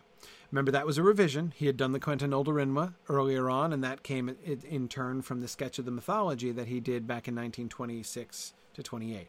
Um, so, um, the Quenta was in its third version in 1937 at least third. Um, and that was where he was developing the story in that plot summary mode, right? That oh, that historical overview mode, right? Um, the annals he adds at the same time that he's writing the at least third version of the Quenta. He starts doing the annals. Why? What's the impulse for the annals at all? Well, the in their first version, when they were really annals, when they actually sounded like Appendix B of the Lord of the Rings, right, the Tale of Years, it made sense because we don't get all those details, right? Seeing a sketchy outline of all of the plot points of the story with dates attached so that we can begin to understand the flow of the story and see how much time passed between point A and point B, which doesn't isn't incorporated in the narrative, right? Um, whether this was what motivated to do him to do it or not, I don't know. But what seems to happen in the Annals and the Quenta in, back in 1937, one is the vehicle of the story, of the narrative, right? And that's the Quenta. And the other, the Annals, is the vehicle of like world building, basically. Like I want to go through and I want to sort it out. I want to I want to I want to organize these events. I want to make sure it's I want to make sure it works. I want to iron it out. And I want to show my work, right? I want to share that with people just like he's going to share appendix B, right? And give us the tale of years so that we can see how everything works through, right? That seems to me a very Tolkien way to approach things. We know how much he liked working everything out and making sure. I mean, goodness, think back to, or no, wait, at that point, we're 1937, think ahead uh, to all of the timeline stuff he's going to be doing in The Lord of the Rings, trying to make sure everything works, right? Makes perfect sense. What's happening now in 1951? Why is he still. Uh, he's. One thing that's happened is that the annals aren't annals anymore so what has happened? Again, but what what kind of thing can we see happening here? The same. Why is he still maintaining the two texts? Because they're still performing the same roles. They've just switched. Now the annals have grown into the main vehicle of the story. And that's why, as we were reading the annals, for those of us who know the published Silmarillion really well, we're here in the published Silmarillion through a huge chunk of it. George, as you were commenting on, it is very remarkable how much of these annals, these Phase One annals, make it into the published Silmarillion, right? That the annals that he is revising there is something which Christopher Tolkien could look back in, you know, the the early '70s and say that is the most mature version of that story that my father ever wrote. I'm going to include that, right? That's what the annals had become in this version. But he's still doing the Quenta. Why? Maybe because he still has that impulse, that need, that desire to work stuff out, to organize things. Uh, and so, what's he do? How's he doing that? He's doing that on the uh, on the draft, right? On the manuscript of the old version of the Quenta, right? The Annals has has grown into something else. The Quenta is now growing into something else. It's still much more similar. I mean, the two texts are way closer to each other than the old Annals and the old Quenta were, right? So it's not only a mere switch, it's a switch and also a growing closer together, right? Um, but that's the only um, that's the only thing that I in, in in looking through this stuff. This is the the main thing that I've been kind of clinging to as because I, I totally agree. I think that Christopher's insight here is exactly right. There are as stories, as narratives, the two things are di- are interested in different kinds of things, right? Then when you add into that the fact that Tolkien's stories always grow when he's writing, right? So even if even if he were self-consciously thinking, I'm going to keep working on the I'm going to I'm, I'm now I'm going to use the Quenta as a way to work through and organize my ideas. Well, in the in the in the process of organizing and working through those new ideas keep coming out, right? So new stuff and new passages and new bits of dialogue continue to emerge, um, which themselves are going to make the published text because, of course, they do. That's how he thinks. That's what happens when he writes. That's what the, the guy can't make a list without ending up with a story, right? Uh, I mean, we've seen that time and again. Um, uh, yeah, yeah. Um, Yeah, yeah. Um, and Brian, I do agree with you. It does not. Brian is pointing out that it, it doesn't even like when you think about it, it doesn't even seem very strange that the annals should grow into this kind of narrative, right? As you're writing out the story, moving from one event to the next, and really, you know, mapping the whole story out, you know, again in this like compressed plot summary way it's very natural that that should expand in the writing and, and, and grow out. I agree. I, I, I can easily see that happening. Um, and yeah, Jennifer, they they're there's they're very porous in their boundaries uh, in this way. Um, agreed. Agreed. Um, well, let's go on a little bit here. Uh, some more more elf journey stuff. Ossë followed them, and when they were come near to their journey's end, he called to them and they begged Ulmo to halt for a while, so that they might take leave of their friend and look their last upon the sky of stars. For the light of the trees that filtered through the passes of the hills filled them with awe, and Ulmo understood well their hearts, and granted their request, and at his bidding Ossë made fast the island and rooted it in the foundations of the sea. Then Ulmo returned to Valinor and made known what had been done, and the Valar for the most part were ill pleased, but the island could not again be moved without great hurt, or without peril to the Teleri who dwelt thereon. And it was not moved, but stood there alone for many an age. No other land lay near it, and it was called Tol Eressëa, the Lonely Isle. There the Teleri long had their home, and Ossë was often among them, and they learned of him strange musics and sea lore, and he brought to them sea birds, the gift of Yavanna, for their delight. But this by this long sojourn of the Teleri apart in the lonely isle was caused the sundering of their speech from the language of the Lindar changed to Vanyar and the Noldor.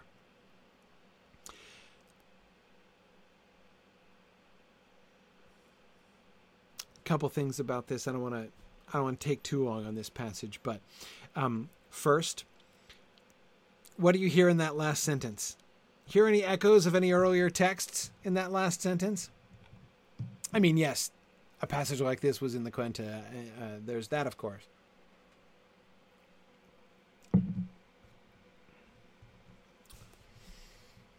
My marginal commentary on that last sentence would be the Lhammas lives, right? The Tree of Tongues, still alive and well. We can still see clearly the origins of these stories in Tolkien's linguistic and uh, uh, you know language creation process, right? We when we were talking about the Tree of Tongues in the Lost Road class, as we were looking at the that 1937 material, um, I found that extremely illuminating going through the Lhammas like we did, um, because you can really feel there, what he means when he says in the prologue to the second edition of the Fellowship of the Ring, um, that you know the story was, was primarily linguistic and inspiration, right? What exactly does that mean, and how seriously does he really mean that, right? And in the Lhammas, you can see it super clearly, right? That so many of the sto- like that you really he really begins with this almost theoretical uh, collection. Like, let me think of all of the different ways in which language change, language diverge, uh, uh, uh, like language diver- divergence, language confluence, uh, language cross influence, right? Uh, let me imagine all of the like theoretically possible scenarios there, right?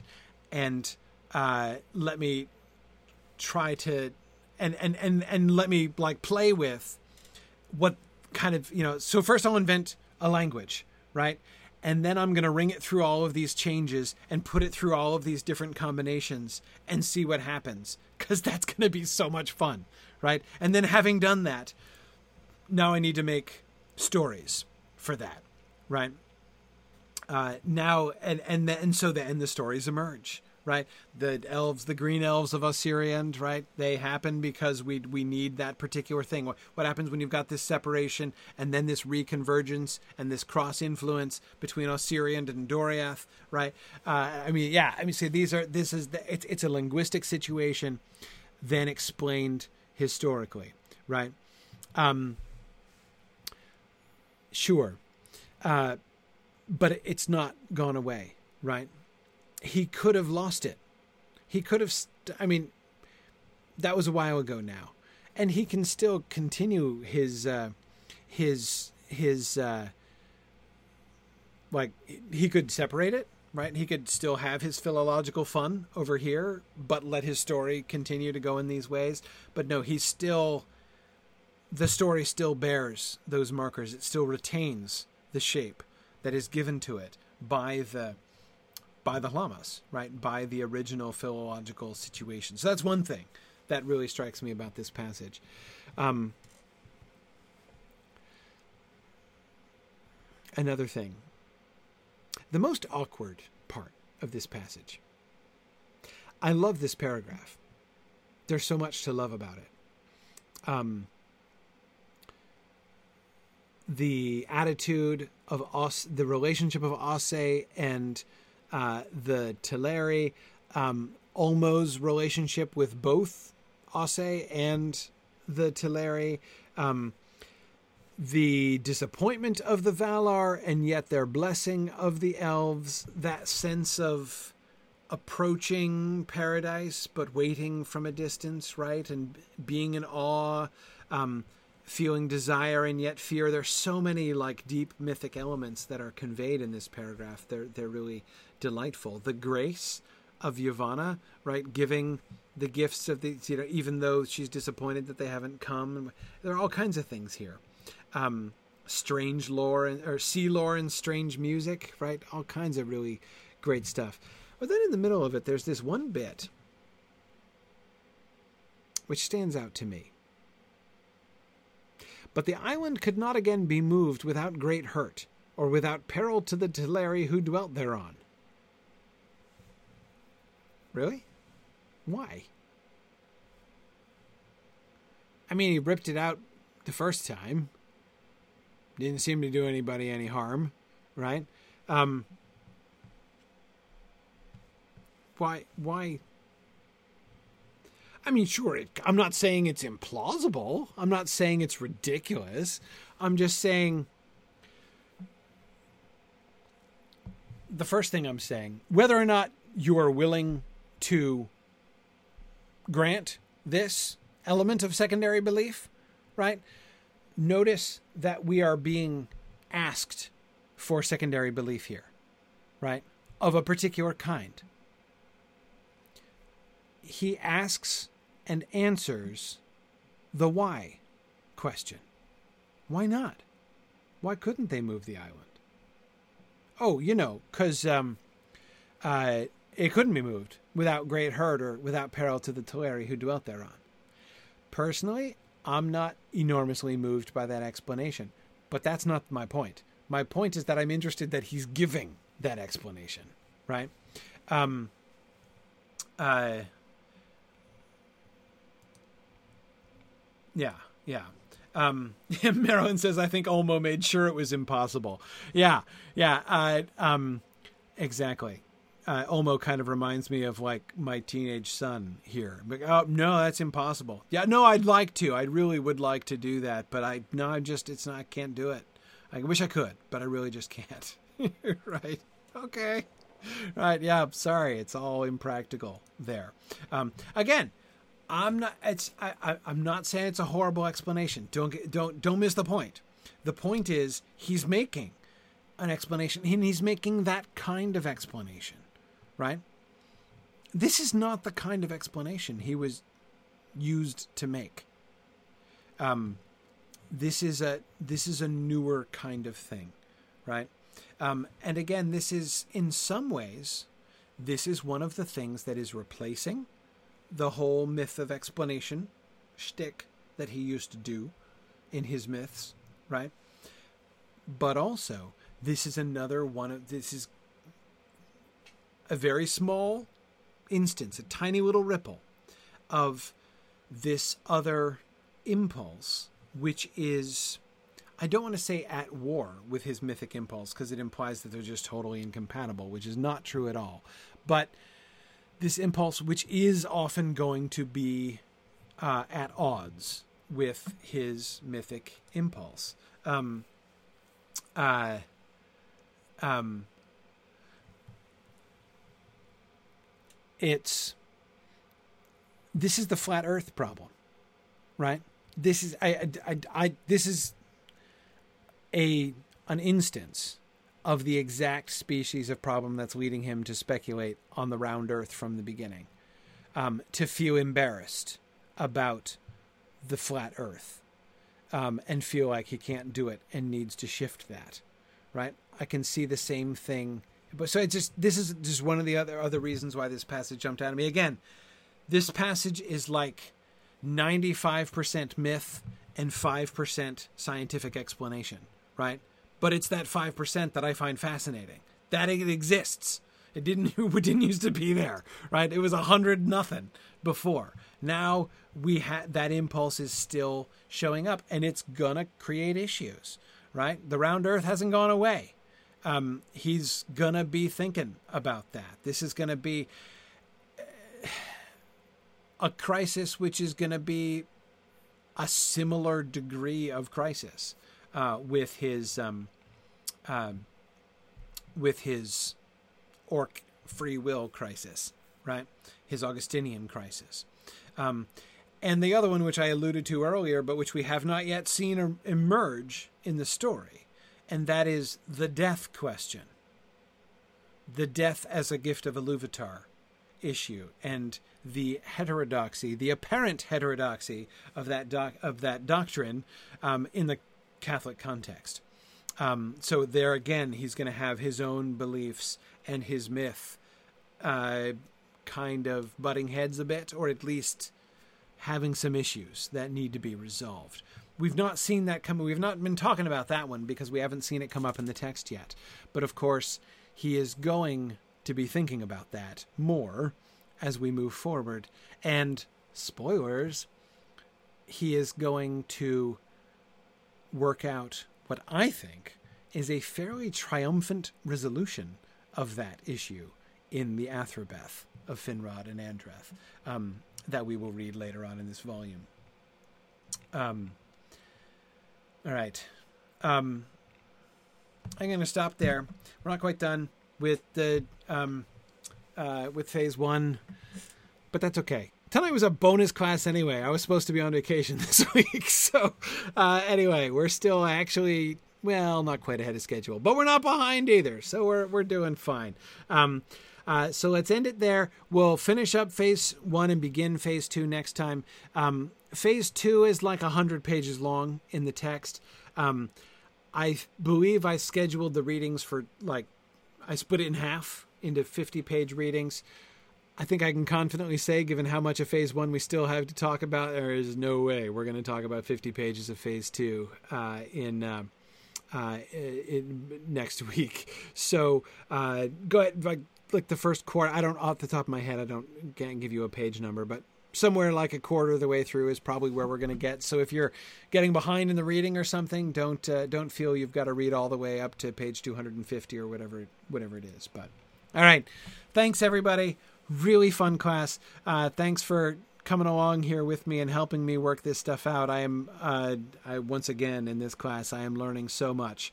Um, about Tolkien and his writing and uh, this whole Silmarillion project. Although the reading is is difficult, I think the first half of Morgoth's Ring is the hardest to read of any of the uh, texts, any part of the history of Middle Earth that we've read so far. Um, but it's been really, really rewarding to work through it together with you guys. So I, I, I very much appreciate that. Thanks, everybody. Good night, and I will see you guys next week. Bye now.